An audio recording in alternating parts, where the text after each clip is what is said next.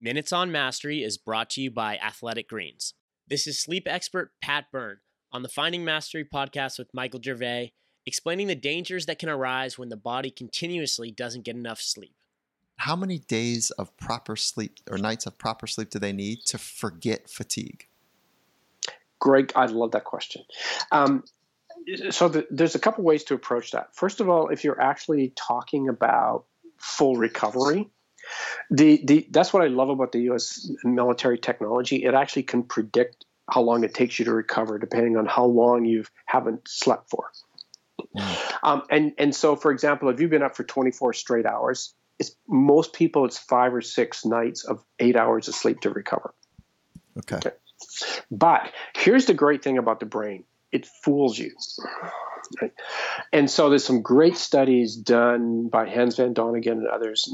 Hans now at Washington State University, but um, and, and, and Walter Reed. And so what they've discovered is that when you routinely do not get the eight hours of sleep you need, that your brain what I call renorms, and basically your brain tells you, you know, this is your now your new normal, so get used to it.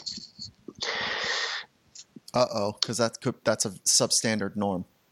Right, and that's typically, and that's exactly what happens when they actually put um, people through sleep deprivation or sleep restriction studies, and they actually they measure their actual reaction time in a black box, so they don't know what's going on, mm-hmm. and and then and then the um, uh, and then they ask them to self-report their fatigue.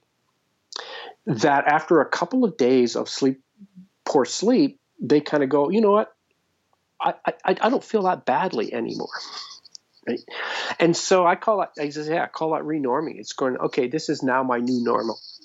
And so that's what's happened in our society is people are they're walking around in their new normal, feeling perfectly fine. I think they're feeling perfectly fine, but uh, on objective testing, they don't do very well.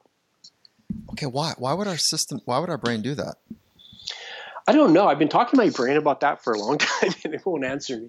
Um, I think it's it's just a defense mechanism. I think I, that's that's my sense of it. Um, uh, but it, it, it is what it is, and that's part of I think the whole discovery around sleep and fatigue issues that we're that we're going through right now. Everything we knew about we know about sleep and fatigue, particularly around sports or even in industry, we've known in the last decade. For the full Finding Mastery podcast, head over to findingmastery.net or check us out on iTunes. And for a special offer from Athletic Greens, head to athleticgreens.com slash findingmastery.